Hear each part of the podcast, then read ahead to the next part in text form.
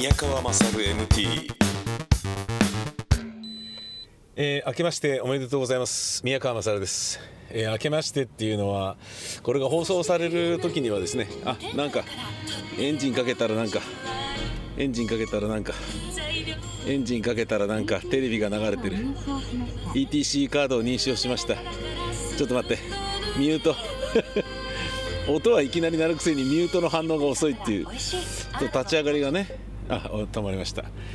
えー、まあ、あの録音している本日がお正月だからという感じなんですね。あのテレビラジオの番組で「明けましておめでとうございます」とかやってたりするのは、まあ、要は12月の下旬や中旬に、えー、着物着てあの門松とかを前にセットにしてやってるわけですよね。うん。で実際に本日私がやろうとしてるのは初詣なんですけれど、えー、初詣っていうものは前もって録音録画っていうのはできるものなんですかね？できないですよね。いやーすごいねとかっていうのは生放送以外ありえないわけで。それをね録画で例えば1月3日に流したとしても、まあ、1月3日に流せばまあ、本当の初日の出かなとかね初詣なのかなっていうのは分かるけど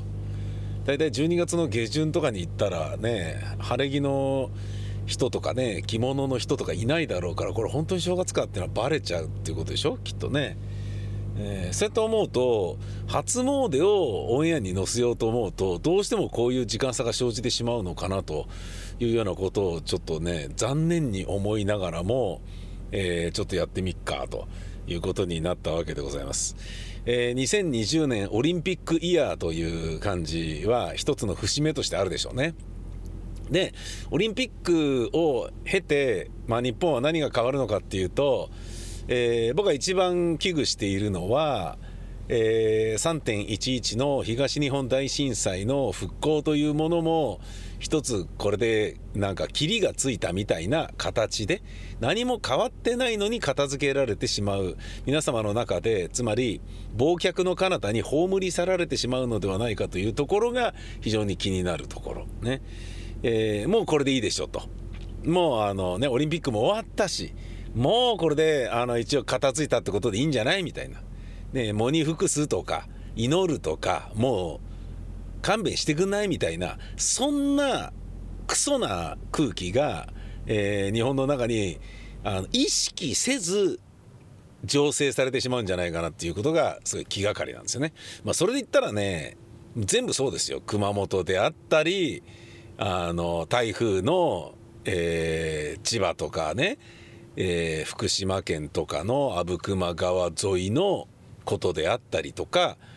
全部あのそうそうこうねあのもういいんじゃねみたいな感じで片付けられるような話ではないとは思うんだけど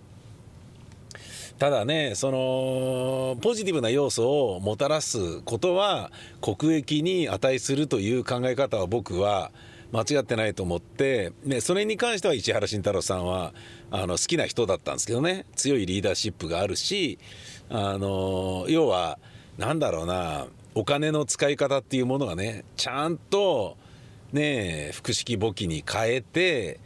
で使うところではドンとこういうふうに使うっていうのは僕なんかは意外と好きなんですけど経営者でいうと孫正義タイプ無駄なところでケチらずに使う時ドンと使うっていう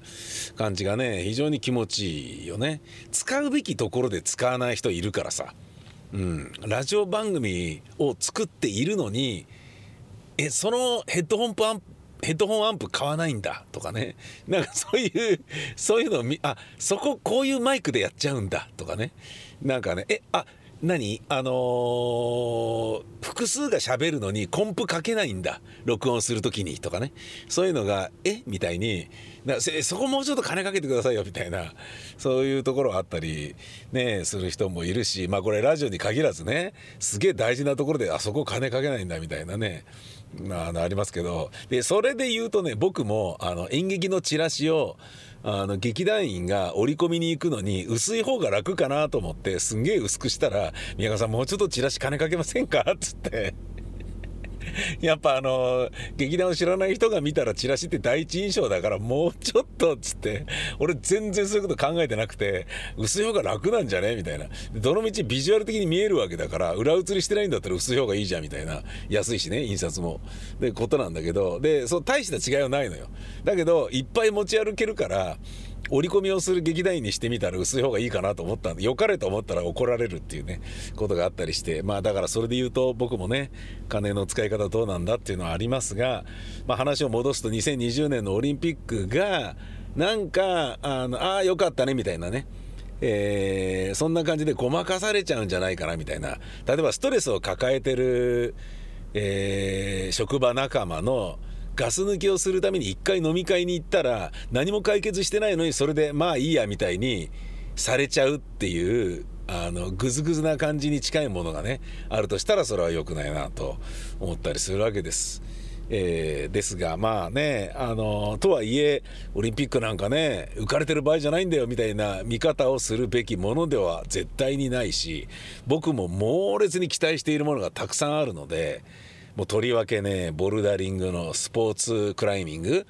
のもうね30歳でこれを最後にしようと、えー、心に決めた野口さんのですねもう勇姿はね結果がどうであれねちゃんと見届けたいなっていうのはあるんですよね。本当にあの素敵なチャレンジャーでうん僕も大好きな人なんですけれどねまあ他のねあのチームっていうことで言うとね日本のボルダリングのチームはものすごいあのチームで戦ったとしたら本当に強いと思うんだよなっていうぐらいあの男も女もね粒が揃ってるんですよね。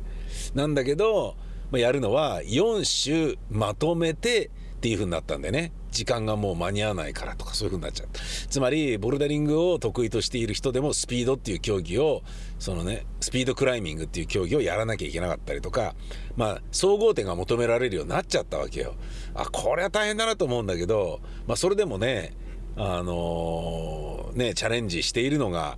えー、全国のね選手全国というか全世界の選手なので日本もそこでねじゃあやんねえよみたいに言ってる場合じゃない。ね、野口さんもあんまり得意ではないとされるかもしれないあのスピードとかを一生懸命練習されてますんでこれはちょっと楽しみだなと俺なんか思うのねつまりメダルそのものは4種まとめての結果が出るんだけど得意な部分で1位になれるかなれないかだけでも僕は十分にあのいいそこを目指していいんじゃないかなと思ってるんですよね。まあね視聴率が取れないものはオリンピックとはいえダメだっていう考え方は決してね間違ってはいないんですけどね、えー、お金が何事も世の中を支えていることは間違いないしそのお金がいっぱい入れば入るほどそのスポーツの復旧の、えー、手助けになるわけですからね。うん、だまあ応援もするしで応援して見ているけど、えー、終わったとしてなんかこれでねいろんなことが全部うまくいってよかったねみたいな。あの過去のね災害とかそういうのもねもう全部まるでなかったかのようになってしまうというようなのは嫌だよっていう考え方ではあるという、まあ、あの非常になんか理屈っぽい。正月から何何こりくつこねてんだよみたいな感じになってるんですけど。いやあの今年1年ってこうだろうなっていうね、えー、世の中の情勢をねあの先読みするとちょっとそういうふうにねあの気になる点があるなっていうことなんですよね。僕個人的なことで言うとね、えー、ともう作りたいものを作るっていうことが今年はすごいできそうなので。うん、そしてですね大人数で喋るということにも今回は挑戦するこれはですね、えー、宮川勝 MT と同じくえー、ラジオ日本の土曜日の深夜2時からの番組なんですけど「ジョーダンスナイパー」という番組。これもねあの、もう今までね 自分がねもうこういうことだけはやりたくねえなって思ってたようなこととかをこうやれば俺なりに楽しめるんじゃないかっていう道を探してやるっていうね。もうねだから長くラジオやってるとね自分を飽きさせないように新しい番組を立ち上げるのが結構大変ですよ。これあの番組でやったもんなこれあの番組でやったもんなとかこれはねもう3000何十年前からやってるしとかって。フリードッグただ喋るとかっていうので自己顕示欲満たされる年代っていうのはもうね40代で完全に終わってるよなとか。自分を飽きさせないようにするのがもう大変。ね。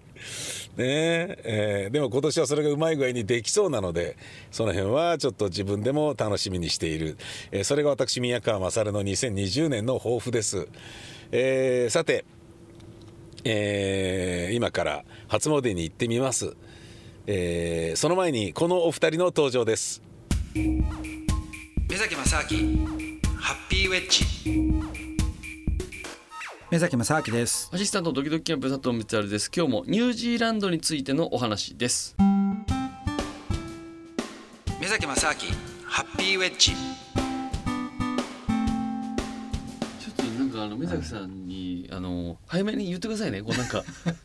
ここはこうしておかないとだよみたいな。別にほら僕も預言者じゃないから。いやでもやっぱそのね 世界の流れはもう超詳しいじゃないですかいやだからねこれもどこまでね当たるかは分かんないですけども、うん。ただなんとなくその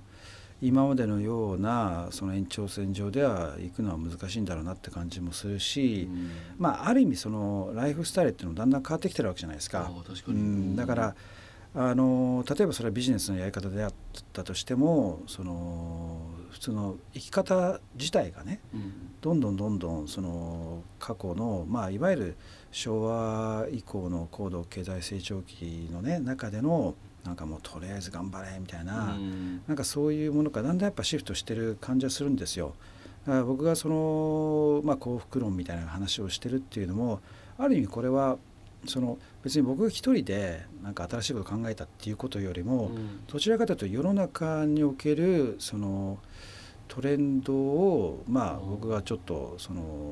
もしかして若干センシティビティが高いだけであってそれをその今日本の社会っていうのはちょっとそれ遅れてるんじゃないかなっていういろんな意味でね。遅れてるんだけどでもその中心にいる人たちっていうのはやっぱそれをずっとやってきてるわけだからやっうんぱ同じことずっとやろうとするわけですよ。うんだけどやっぱり大きなうねりの新しいトレンドっていうのはやっぱこれはね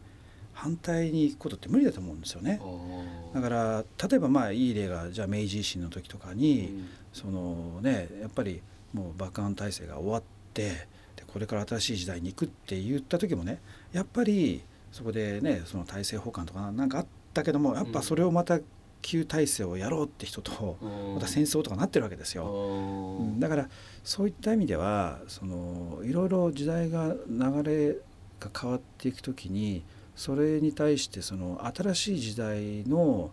その流れってことが分かった人っていうのはその前の時代の人からするとなんかななんだお前みたいなね何やってんだみたいな大丈夫かそんなことやってっていうような主流じゃない行動を取る人たちがはい。実は時代が変わることによってその人たちが主流になっていって今のメインストリームと言われてるうん。正しい人たちっていうのが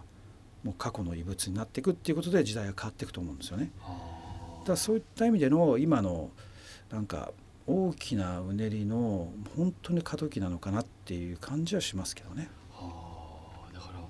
本当にそのたかだか数年でその皆さんの価値観がガラッと変わっていくようなタイミングになってくるのかもしれないですね。だから例えばエネルギーエネルギー一つとってもね、はい。まあ、僕にとってのそのまあエネルギーの産業にいるんで、まあ、あの非常に僕にとっては明確な指標にはなるんですけどもやっぱり過去はその石炭石油とかね天然ガスとか、まあ、そういった化石燃料を使ってきたわけですよ。まあ、その化石燃料の前はその、まあ、木を切ったりとかやあと、まあ、その前は人間のパワーとか動物とかやってたんですがうんだんだんだんだんそれがあの要するに産業革命によってそれ以降、うんね、石炭を使ってってだんだんこう産業が増えてきたわけですよ。でただそれが今結局その化石燃料っていうのを使い続けることってまあ物理的に不可能だっていうのがね、うん。まあ、我々は分かってるわけだし、はい。でそれが単になくなるだけじゃなくて環境的にも良くないですよねと。うんでプラス環境どころかそういうことによってね人災のような戦争が起こったりとかしてたわけですよね。でそれに代替するものっていうのがじゃあそれは再生可能エネルギーであれっていうのが新しいものが出てきてるわけですよ。はいで僕なんかこれどう考えてもこっちの方がいいんだからこっちにどんどんやるべきだっていうことでやっていくやってるんですけどもやっぱりねそのそこに対して理解をしない人とかしたくない人とかわかんないですけどもうん。やっぱ過去のね例えばそれ原子力も含めてね。うんそっちの方がいいんだってこうしがみついてやっていく人たちってやっぱまだまだたくさんいるし。うん。でもね僕からするといやまあそれはね急にやったらその人たちのじゃあ仕事がどうなるんだとか生活はどうなるんだっていうのはありますけどはいだから難しいんですよそこってね、ううんん、その現状を維持しなきゃいけないっていうのはありつつでも現状を維持し続けることによって絶対にダメになるって分かっているのだったらじゃあ早めにや変えた方がいいんじゃないですかっていうね、はい。うん、なるんだけど、うん。でもそれってねいやいやもうちょっともうちょっともうちょっとなるわけですよ。そうかもうちょっと大丈夫だろうと。そうそうそう。ん。で気が付いた時にはもう手遅れになってるっていうことがねあるんでだからそういうなんか変な危機感を煽ることよりも、はい。もっと新しくてその違うライフスタイルがあるんだっていうねうん。こういうことをもうちょっとだからポジティブな形で建設的に、うん。じゃあこっち行こうぜっていうふうにやっていくことができればねうん。なんかあんまりそのいやこれ行くと自分たちダメになっちゃうからっていうそのあんまり僕はそういう危機感を煽るような話よりも、うん。なんか新しい世界を想像していこうっていう方が、うんまあ本当はいいと思うんですけどもね。よりいい選択肢が出てきてるぞっていうことですよね。うん。より選択肢があるんだから、はい。みんなでそっち行こうぜっていうふうになればいいんだけど、うん。まあ、当然その背景にはねだってこのままではダメだとかっていうところがあるんですけどもね、うん。ただそうは言ってもやっぱその現状を維持しようとするそのエネルギーっていうのは強いから、そことのせめぎ合いですよね。だからねだからそういった意味ではなんか世の中にそれをそのどうしてもそれを変えざるを得ないようなはい。大きなイベントとかなんかねイベントなんかわかんないですけど、うん。なんか起こったりすると、まあ、強制リセットしなきゃいけないみたいなことがあるかもしれないですけど。ね。なんかいろんな、まあ、この2020年東京オリンピックっていうところを含めていろんなところでそういったことが少しずつ起こって、まあ、だからもしかしたらいい転換もたくさんあるのかもしれないですし、そうですね。えーそういった意味ではね、まあ、楽しみな部分もまあ、まあ、はい。あってということですかね。はいえーこの続きはまた来週です。さようなら。宮川勝 MT えー長久保氷川神社に着きました、えーと家の近くですね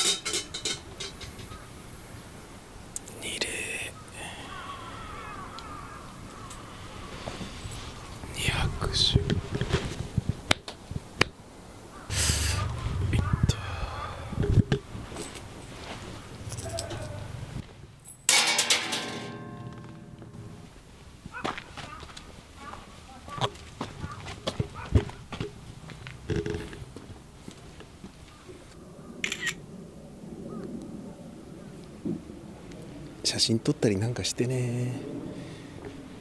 えーちょうど人がはけた後だったので。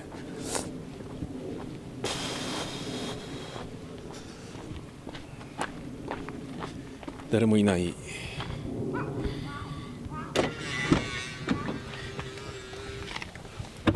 ところで初詣ができました。えっ、と氷川神社。って多いですよね。八幡神社も多いですよね。これなんでなんですかね。わかんないですけどね。えー私は練馬区に住んでいるのであのまあ家の近くでいいやっていうことで 長久保氷川神社っていうところに来たんですけどね。あの川波にも出てないような場所なんですけど来たら本当に道の途中にあるようなとこで道に面してお参りする場所があるっていうねなんかあのなんか参道を歩くとかそういうような感じじゃないんだよねもうあのもう目の前にマンションが建ってるし 何なんだろうなっていう、えー、ところに行ってしまいましたがまあよしといたしましょう。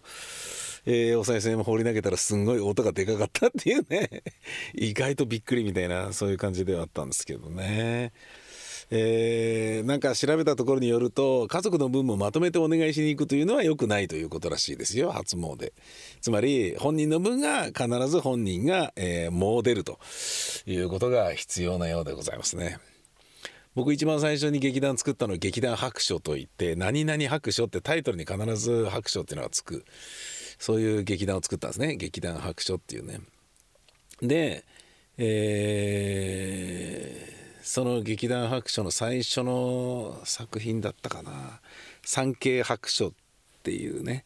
あのお芝居を二十歳ぐらいの時に書いて上演し、えー、要はあのねもう出るんだけどそのもう出られた、えー、願いをじゃあ叶えてやるのかやらないのかっていうのを、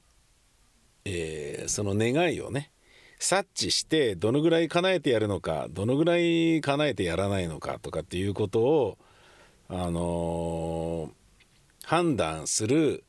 えー、まあ、コンピューターでデータでねいろいろなものを管理していて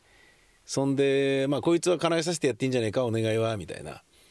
感じで判断するっていうところが、まあ、天国なのかどこなのかにあってでそれをねあのカメラで見ながらもうその時はパソコン通信さえない頃ですからインターネットも何もないからあれですけどスカイプみたいなもので見てるのか何なのか分かんないんだけどどうやって見てるのかっていうのは、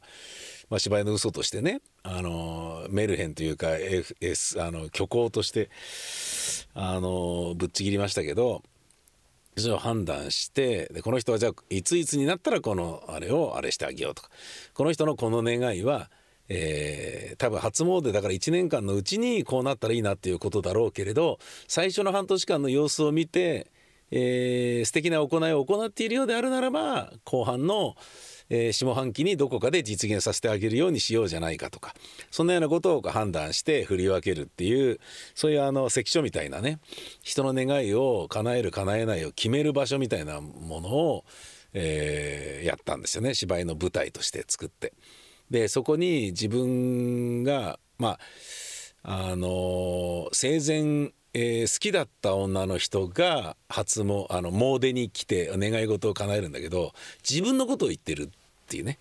えー、先に死んだ自分が彼女の判断を、えー、もう出た時の願いを叶えるのか叶えないのかっていうのを判断する局面に、えー、出くわすっていうところから物語が始まる。そういうものを書いた。そんなことをちょっと今思い出しちゃいましたね。うん。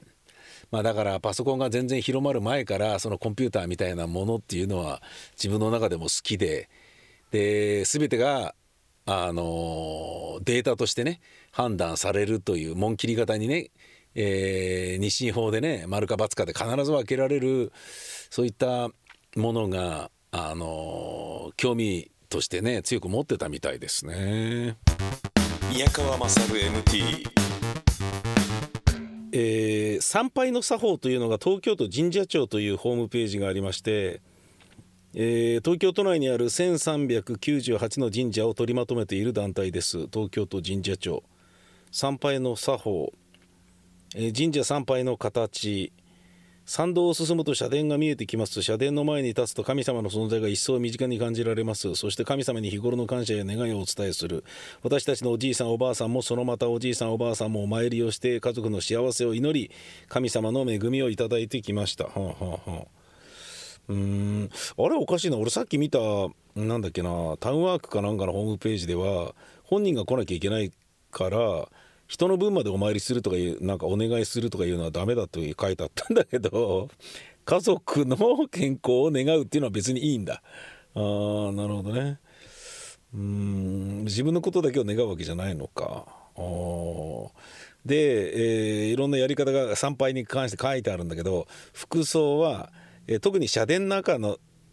の特別な場所で参拝される際は男性はスーツにネクタイ女性も同等の服装を必要とされることもあります。だって全然あれですね。鳥居のくぐり方とか書いてあるんだけど、えー、一般社会と神の域神域を区切る神社のような意味があるとも言われているので目上の方のお宅を訪問するような気持ちで一礼してからくぐるのが丁寧なくぐり方とされている。なるほどね。参道の歩き方。参道の中央を神様が通る道と捉えることがあるので中央を避けて進むのは敬意の表れと言えると。なるほどね。えー、で長図、えー、の作法。手水ね。右手で柄杓を持ち水を汲んで左手にかけ左手を清めます。次に柄杓を左手に持ち替えて同じように右手を清める。再び柄杓を右手に持ち左の手のひらに水をかけて口をすすぐ。口をすすぎ終えたらもう一度右を水を左手に流します。最後に水の入った柄杓を立てて柄に水をかけてから伏せて置いておく。なるほど。えー、っと。これらあの全てなかったんですけどね。あの長図もなかった手水屋もなかったですし参道もないですしアスファルトの普通の道からいきなり一歩入ったらもうそこがあのガランガランってあれがねあるところでしたからもう全こうちょっとだから正しいやり方でお参りできてないような感じがあるけどまあそれはそうでいいのかな。ちなみにこの神社を探すっていうので長久保神社っての出てくるのかな？東京都だから出てくるといいんだけどな。うんキーワードから探してみるか。えー、長久保。どうでしょうか？えー、ああった。大泉氷川神社。長久保。おなるほど。へえ一応東京都に認められてる神社ではあるわけだね。俺なんか疑ってたんでしょうかね。ここ本当に神社なのかよみたいな。いやちゃんとした神社だったっていうことで、えー、別にあの再選をねかすめ取られる謎の組織に詐欺を食らうということではなかったということみたいです。皆さんもですね僕はあのとりわけお墓参りも行かないお家なので、えー、お盆とか関係ないみたいなそういうのもありますのであのちょっとねどちらかというと仏教に関しても非常にあの後ろ向きなそういった人間なんで不謹慎と、えー、叱っていただいて構わない、えー、甘んじて受けるそういう身でありますからあまり参考にはならないかもしれませんが皆様もちゃんとした形で、えー、詣でみるのもいかがでしょうか。えー、この番組では私、えー、宮川勝にここに行って行きなよとかそういうメールを大募集しております。mmmt.jorf.co.jp mmmt.jorf.co.jp mmmt の最後の MT は MT ですけどえー、最初の MM は宮川勝ですね。宮川勝 MT の頭文字取って MMMT アットマーク JORF.CO.JP です。JORF というのはラジオ日本のコールサインなんですけどね。これあのー、人に読んでもらった時に赤プルさんがジョルフとかなんか言ってて JORF をジョルフとかなんか言ってて。もうすげえおかしかった。ジョルフってなんだよみたいな、そういうのありましたけどね。えー、まあそういう覚え方でも構いません。mmmt.jorf.co.jp です。ほんじゃまたです。さいなら。